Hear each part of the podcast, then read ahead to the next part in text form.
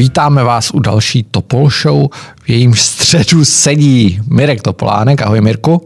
Já teda sedím a na kraji, a to nevadí, no, tak jako dobré ráno. Uh, a moje jméno je Michal Půr a já tady budu Mirkovi klást dotazy. Uh, pojďme na, na, na první téma. Testy do škol. Jo, velká kauza, je to hrozně složitá kauza. Nicméně, uh, my jsme dneska na Infu vydali můj komentář, který maličko kouká za kulisy toho dění, ehm, je zjevné, že vlastně už nikdo nechce mít s těmi nákupy nic společného. Tu zodpovědnost postupně mítlo ministerstvo zdravotnictví, ministerstvo školství, státní hmotné rezervy. Napsali dlouhý e-mail, že eh, s tím také nechtějí mít nic společného. Nakonec to spadlo na vnitro. Jak ty se díváš na ten vývoj? Když jako můžeme vynechat klidně ty firmy, nebo podle mě ty firmy jsou až druhořadý v celé té kauze. Spíš to ukazuje nějaký problém.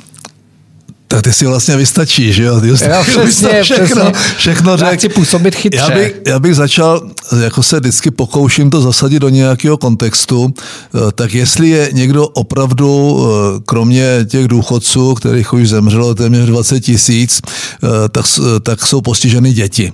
Děti, mládež a vím to na svým synovi, na jeho kamarádech, nastoupil do prvního ročníku gymnázia šestiletýho a a nezná spolužáky. Jako to je přece šílené. Eh, a nejde jenom o to, jde o eh, dovednosti nejenom co se týče eh, matematika, fyzika, fiskultura, ale jde o ty sociální kontakty. Oni ztrácejí kontakt s realitou, žijou v tom virtuálním světě a už dneska nepoznáš, kdy jim končí distanční studium a začíná odpolední, odpolední prostě, řekl bych, hra. Aspoň, že jsem tam jedeme, eh, jedeme, že se dostane na ty ski Alpy, jinak by jsme byli docela už bezradní a to jsou na tom lidi v těch panelákových bytech daleko hůř. To znamená, návrat dětí do škol jedna z absolutních priorit. Všichni o tom mluví, všichni no už by to jako by šlo a ještě ne. Eh, je to minimální problém. Jediný problém je, jak ochránit učitele, jakým způsobem zabezpečit, aby se eh, z fabrik přes rodiny nepřenášeli, nepřenášela ta nákaza do škol, protože aby tu třídu zavřel okamžitě. Všichni o tom mluví, nikdo to vlastně nechce udělat. Eh, zajímají je ty fabriky, eh, vůbec se nezajímají ty děti, nezajímají je ty školy, nezajímá je ta ztráta jedné generace dětí, eh, Zajímá která je nenahradit, nenahraditelná. Takže to je první věc, že se jim do toho nechce. Druhá věc, to už si řekl, totální neschopnost, eh, mluvíme o tom opakovaně, totální, řekl bych, neschopnost vládnutí, procesování, eh, úřadování, totální destrukce té byrokracie, totální selhání vlády. To už není legrace, už, eh, už prostě nic se nemění, čím přísnější jsou opatření, tím více lidí umírá. Už tam není, že by nějaký lockdown nařízený způsobil, způsobil byl nějaký pokles a mohli jsme začít trasovat. To, to jsme už prohráli. Eh, tak trochu všichni a, a ta neochota cokoliv rozhodnout, cokoliv podepsat, se promítá potom do těch standardních procesů.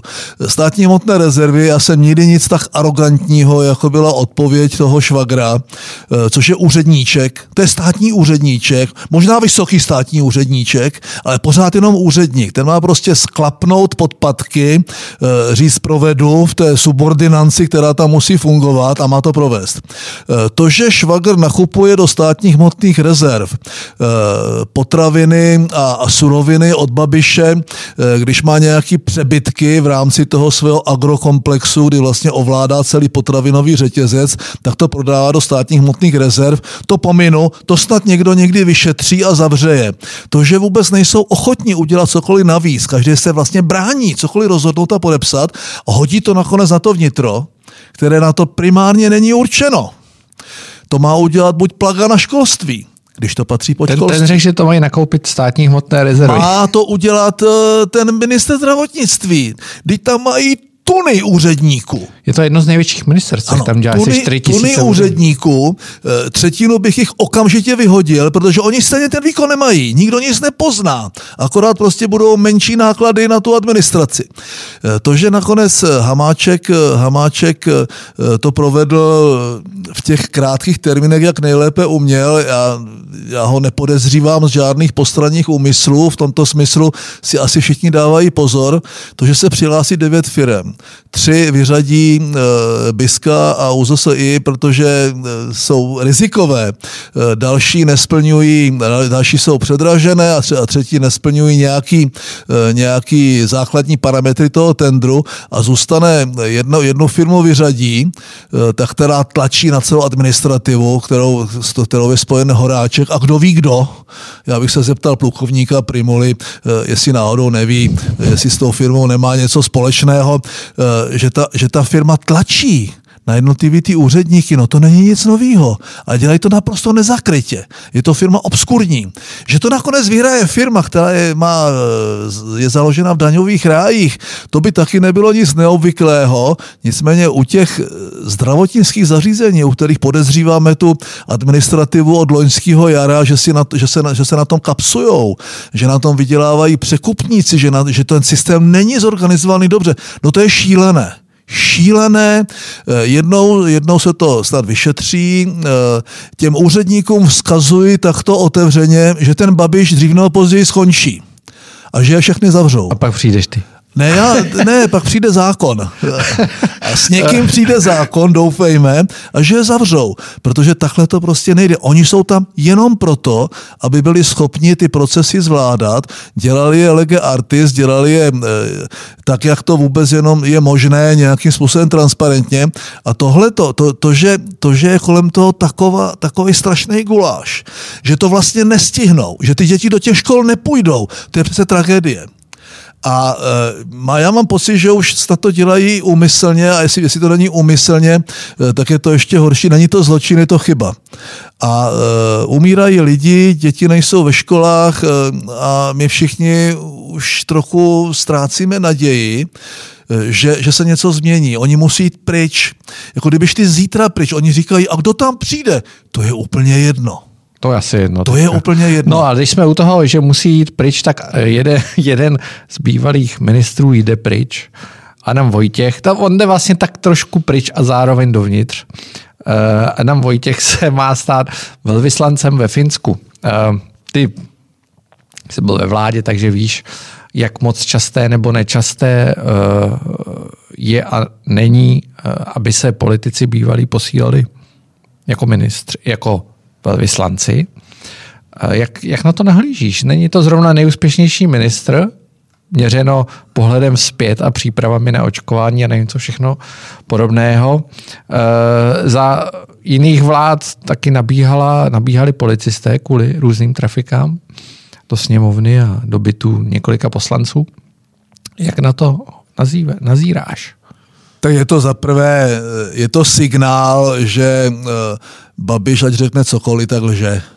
Eh, jestli s něčím šel eh, do té politiky, tak měl asi tři nebo čtyři hesla jedno z těch hesel bylo jako proti trafikantům a my jsme prostě pro tu transparenci a proti korupci. Eh, takže po nastartování velké protikorupční revoluce je výsledek toho, že nejsou schopni zorganizovat jediný tender a dávají trafiky všem lidem, které buď potřebuje vyhodit, nebo je potřebuje nějakým způsobem umlčet.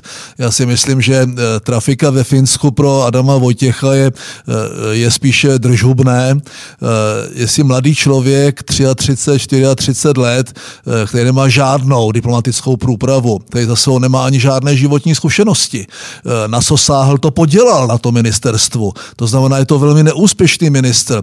Dostane velvyslanecký post, tak to zaprvé tím téměř uráží tu zemi, to se divím, že se Finové neozvali. Za druhé, eh, dělá to velký eh, nepořádek na tom samotném rezortu, kde kariérní diplomacie je základ diplomacie a nevím kolik set let a sice se vždycky ty politické trafiky dávaly, za nás nejmín, teda to musím podotknout. Eh, znám několik velvyslanců, kteří přišli jako političtí nominanti a vůbec to nebyli špatní, špatní diplomati.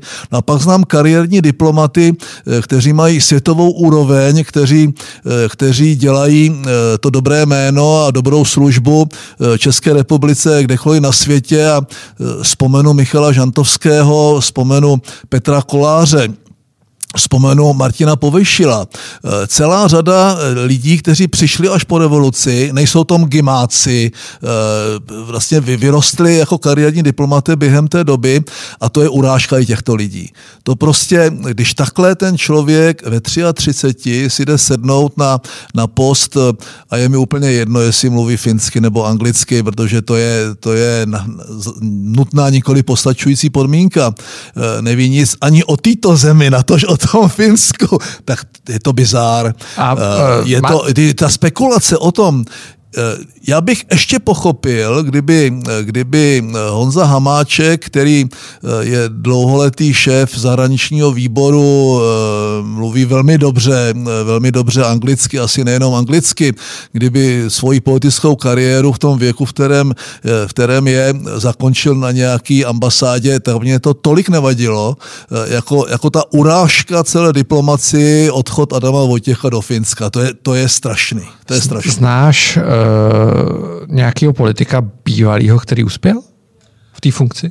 Uh, určitě. Eh, teď si jako bezprostředně eh, z těch vyšších politiků si pamatuju na bývalého místopředsedu Unie Svobody Mareše, který byl, myslím, v Dánsku, kde jsem měl možnost ho zažít a eh, nebyl určitě jediný.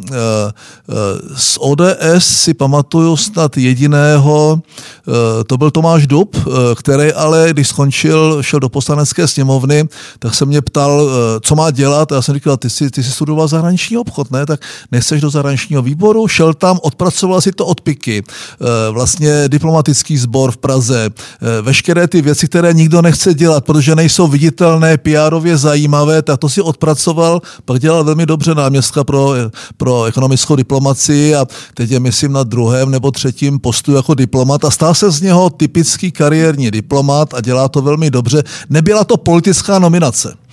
Nebyla to od, jakoby trafika, on se to fakt odpracoval a před Martinem Tlapou vlastně založil tu novodobou ekonomickou diplomaci velmi dobře. Eh, vzpomněl bych si na další jména, pozitivní i negativní, Stropnický. Stropnický jako diplomat je nepochybně, eh, nepochybně přirozenější, byl ve Vatikánu, byl v Portugalsku, teď je, teď je v Izraeli. Eh, není o něm slyšet, nicméně dělá to určitě lépe, než, než dělal toho ministra obrany, kterého vlastně vlastně nedělal. To znamená, já jsem proti těm politickým nominacím, nevylučuji je, ale musí být převaha těch kariérních diplomatů, protože diplomacie je řemeslo, stejně jako politika je řemeslo, tak ta diplomacie je velmi složité řemeslo a kvalita té diplomacie eh, je vidět eh, venku daleko víc než to, co se děje tady. Jo? To prostě oni opravdu eh, mají za úkol budovat ty ekonomické vztahy, budovat diplomatické vztahy, řešit spoustu konzulárních problémů, řešit vztah těch dvou zemí. Je to, je to, je to nesmírně náročná práce, která, která vyžaduje určitou průpravu a jak říkal Karel Schwarzenberg, eh, na světě jsou dvě dobré eh, diplomatické školy, jedna je bohužel v Moskvě. To znamená, ani tím gimáci mi tolik nevadí, když, když dělají dobrou službu té zemi. Eh, zůstaňme na ministerstvu zahraničí. Tomáš Petříček dal najevo své ambice, předsednické ambice chce kandidovat na předsedu ČSSD. Na nadcházejícím sněmu bylo kolem toho dost horko. Do toho přichází možná, pravděpodobně. Bohumínská do, výzva. Do, bohumínská výzva, Svatopluka Němečka a spol, kteří samozřejmě chtějí odchod z vlády. A do toho ještě dohoda se zelenýma, pravděpodobná. Mě pobavilo, už to tady psal i náš kolega Vráťa dostal, že Tomáš Petříček je určitě kvalitní ministr, nebo asi nic extra neskazil, nicméně reprezentuje určitou část uh, sociální demokracie, která kterou oslavují novináři, ale ve výsledku voliče moc nepřitahuje. Ne, jak tohle vnímáš? Tak ty víš, že mám Tomáše Petříčka ano. rád. Pokládám ho na to, že to je liberální socán a eurohujer za velmi dobrého ministra zahraničí. No, to, to, to, není, to není žádná urážka. Dělá tu práci velmi dobře. Ono to není úplně vidět, ale i když začala, když začala tady ta covidová, koronavirová krize, tak jeho úsilí dostat všechny lidi zpátky do země bylo nebývalé, takže on není jakoby muž velkých slov a velkého PRu, ale tu svoji práci zvládá dobře a pokračuje v tradicích té polistopadové zahraniční politiky pro západní, pro atlantické a v tomto smyslu má moje absolutorium, jak to vůbec je eh, možné ve vládě Babiše a se Zemanem na hradě, eh, takže on si moc přátel eh, tady v těchto klzích neudělal. To je první věc. Druhá věc, on není typický sociální demokrat, i když ta moderní evropská levice, trochu progresivistická, liberální, která se už neobrací k těm mozolnatým rukám těch lidí práce, kdy vlastně ta dělnická třída trošku vymizela eh, v tom, v tom, v tom moderním světě. Eh, takže on, on vždycky reprezentoval tu liberálnější část té sociální demokracie. Eh, v tom se asi zhodl, možná by se zhodli se Slávkem Sobotkou a Hamáček dostal za úkol tu sociální demokracii zachránit v době, kdy ty liberální levičáky mu pozbírali Piráti a některé další liberální strany a, a ty ortodoxní národovecké socany klasické mu pozbíral Babiš, Okamura s Okamurou a fakticky ta strana se mu rozpadá pod rukama. Řekl bych, že výsledek tady toho kvasu vnitřního a toho předpokládaného nevítězství v těch pozimních volbách jsou ty tenze, které v té sociální demokracii nastaly a Tomáš Petříček podle mě si otestoval, protože on je člověk, který podle mě má v diplomacii budoucnost na rozdíl od Adama Vojtěcha a on si tím otestoval svoji sílu. Myslím, že pochopil, že tudy cesta úplně nepovede, nemá podporu ani pražské organizace a e, trochu jiný příběh je samozřejmě takzvaná bohumínská výzva. Znám Sváťu Němečka, znám Víchu, e, vždycky e, odváděli obrovský kus práce v Bohumíně a vůbec, vůbec na Ostravsku, Vícha Bohumíně to, že eh, Babiš se přímo koncentroval na, na ministra zdravotnictví Sváťu Němečka, protože potřeboval, potřeboval eh, nemít eh, brzdy ve svém zdravotnickém rozletu. Málo kdo asi tuší, jak obrovské impérium Babiš přes fond Hartenberg, Hartenberg vybudoval. To nejsou jenom reprodukční kliniky. Já si myslím, že ty informace, které jdou, které jdou v médiích o, o tom, kdo vlastně provádí testování, je to v podstatě Babiš přes vlastní firmy, přes firmy ovládané a přes personální propojení. To jsou věci, kterým ten Němeček tehdy docela úspěšně bránil, proto musel jít pryč. Takže u, u Němečka tam vidím trochu jako, já tím nechci říct odvetu, eh, ale on ví, že spojenectví s Babišem sociální demokracii pohřbilo a celá ta, celá ta nespokojenost u těch sociálních demokratů, protože těch lidí je daleko víc, kteří dneska říkají, byla to chyba, neměli jsme s nimi do vlády, pojďme ještě teď pryč, ještě je čas, tak to samozřejmě vyjadřuje tu obrovskou nespokojenost eh, sociálních demokratů a tím nemyslím to nějak pejorativně eh, lidí, kteří by chtěli tu stranu zachránit a, a, a tak, aby byla parlamentní stranou, eh, takže to není asi poslední výkřik před těmi volbami a těm sociálům to nepomůže.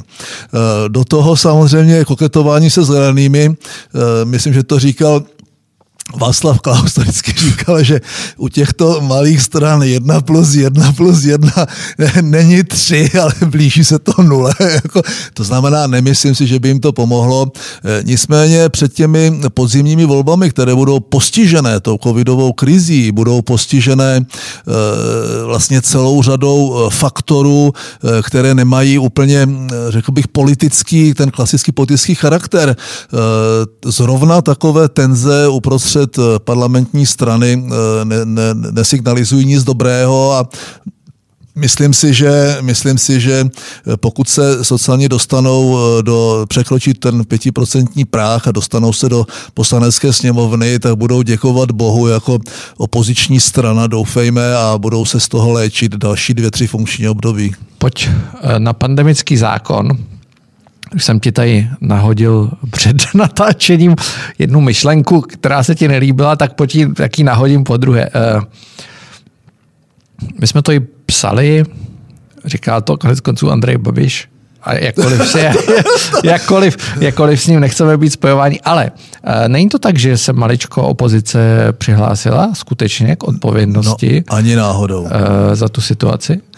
Ani náhodou. To je eh, tím, jak vlastně ta média kloužou po povrchu a z podvědomí těch lidí se vytratili úplně základní premisy, co je vláda, co je opozice, co je parlamentní demokracie, co je vůbec demokracie, jakým způsobem to celé funguje, tak se vytrácí i ten v, tom, v tom, jak to ti lidi prostě zvenku vidí, eh, ten, ten, ty základní, vůbec základní pohled na tu politiku.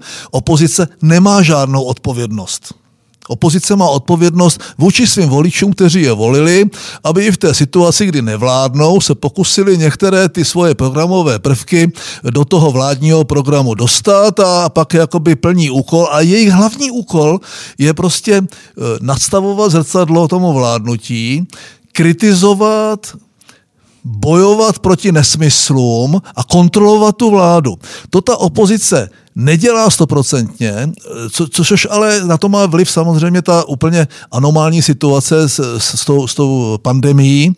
To znamená, vláda je naprosto výlučně a plně odpovědná za vládnutí a výkon vlastně toho, té veřejné zprávy nebo té státní zprávy. To znamená, to, že nakonec opozice prosadila rok předkládaný pandemický zákon, který by měl standardizovat postupy během takové krize, jako je tahleta, aby nemusel být být vyhlašovaný nouzový stav, který sebou nese eh, to, co se dneska děje, absolutní tendry bez kontroly, eh, vůbec eh, nemusíš dělat veřejná výběrová řízení, to, to prostě nikdo ty úředníky neuhlídá, vůbec nemá žádnou šanci, to je neuhlídá ani když fungují standardní mechanismy.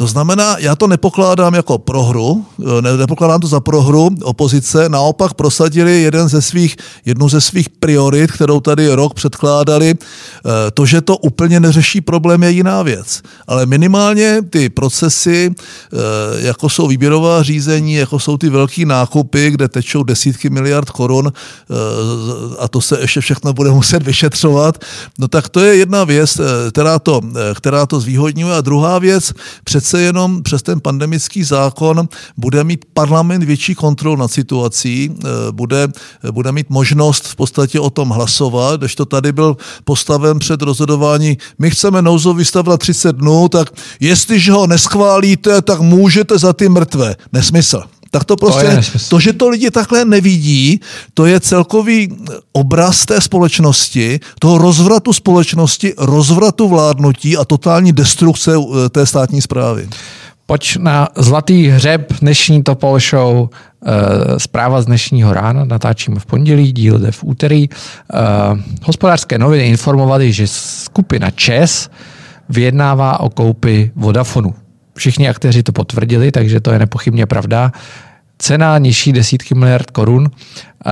Je to zajímavý vývoj, protože Víme, že vláda chtěla, aby se Čes přihlásil do aukce o čtvrtého operátora.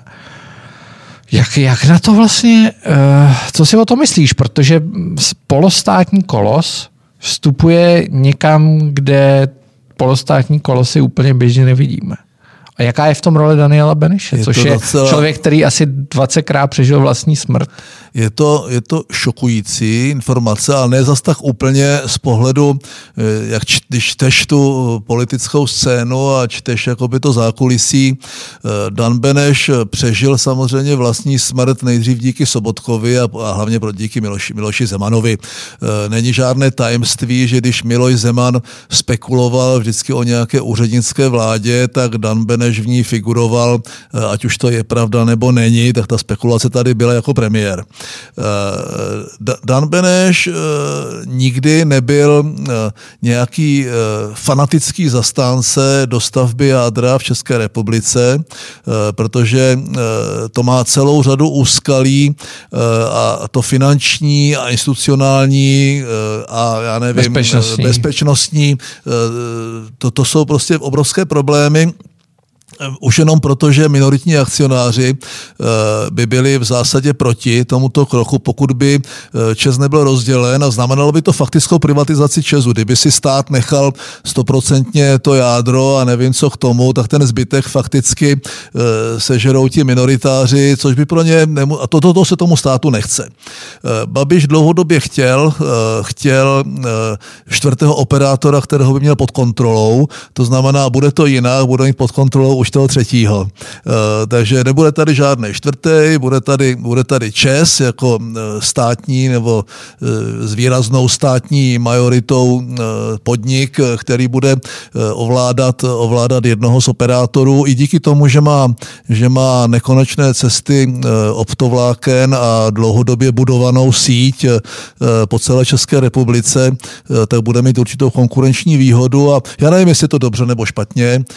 Já si myslím, myslím, že zestátnění jednoho z operátorů není úplně dobrá cesta. E, nicméně tím, že jsem podezříval e, ty operátory e, z nějaké tajné nadstandardní kartelové dohody, že vlastně tady byly ty ceny podstatně vyšší, než byly v okolních zemích, tak si nemyslím, že to přinese něco dobrého. Nevím, jestli je mi to jedno, ale tím, že, tím, že mám bytě UPC a Vodafone koupil UPC, tak začnu uvažovat, jestli nezměním operátora. Nicméně to je zbláta dolů, že eh, můžeme spekulovat o tom, jak dalece ten krok je namířený eh, proti Outu, eh, jestli to není nějak... Outu vlastní Petr Kellner. Pro, proti Kellnerovi je to, je to prostě, je to, jsou to vysoké hry patriotů, do kterých já úplně nevidím, nic dobrýho z toho nekouká, budou se jenom přelívat peníze z našich kapes do, do kapes jejich a teď je mi celkem jedno, do které z nich to půjde a když to nebude ta státní, budu spokojenější a prostě ten stát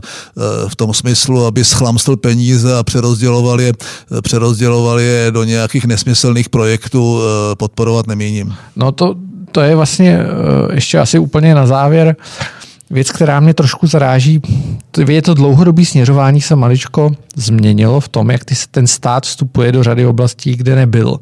Je to takový ten francouzský model, kde, kde jsou ty polostátní, státní podniky a teď, teď když si vezmeme zákon o potravinový soběstačnosti, nebo jak se to jmenoval, ten nesmysl, který nebude stejně platit. Nicméně ta úvaha v podstatě jako ten stát se cpe do věcí, do kterých mu nic není. A, a vždycky jsme šli spíš opačným směrem. Uh, tak návrat eh, k tomu původnímu modelu toho kapitalismu jako laissez-faire, to už je dávno pryč. Eh, ještě když jsem to přednášel, eh, tak se mluví dneska už eh, o žádné tržní ekonomice, o ekonomice smíšené. Ten veřejný sektor nabobtnává.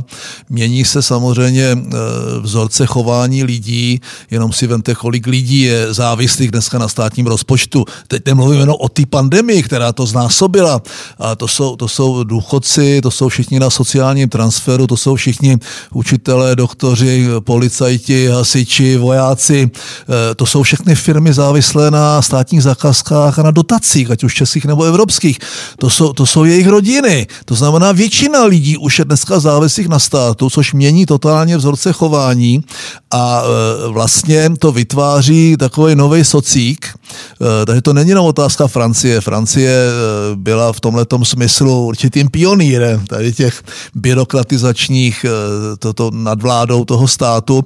Je to celá Evropská unie, je to celý ten moderní svět. Eh, mění to, vracíme se někam zpátky, kde, kde, kde jsme jako moc spokojení nebyli a lidem to vyhovuje, protože eh, si vlastně eh, ta tržní ekonomika je zklamala v tom smyslu, že si myslí, že to bude jednodušší. A ten stát zasahuje i do oblastí, kde to je naprosto absurdní, lidem se to líbí. Máme demokracii, což je nadvláda většiny, já ani neříkám vláda většiny, ti poslanci... Já říkám diktatura. Diktatura většiny, demokracie bez svobody je prázdná skořápka. Eh, to všichni říkají, já chci demokracii, tak já říkám, já chci svobodu. To je univerzální hodnota, která je na tou demokracii. Demokracie je jako nejméně špatný způsob zvládnutí ze všech těch špatných nějakým způsobem zabezpečuje to přerozdělování, zabezpečuje ten rozhodovací proces, ale to je celý. Nevím, co je na tom jakoby spravedlivýho, když 51% poslanců rozhodne ve čtvrtek, že je pátek a rozhodnout to takhle může. E, to znamená, dochází ke změně společnosti, je to zcela zřetelné, nevím, jak se tomu můžeme bránit, já si nepřeju žádnou sociální katarzi, nějakou novou revoluci a doufám, že tu zatáčku vybereme. Tak, díky ti za dnešní účast. E, pište na topolshow zavináč info.cz. Děkujeme za e-maily, přišlo jich dost, byly pozitivní což máme rádi.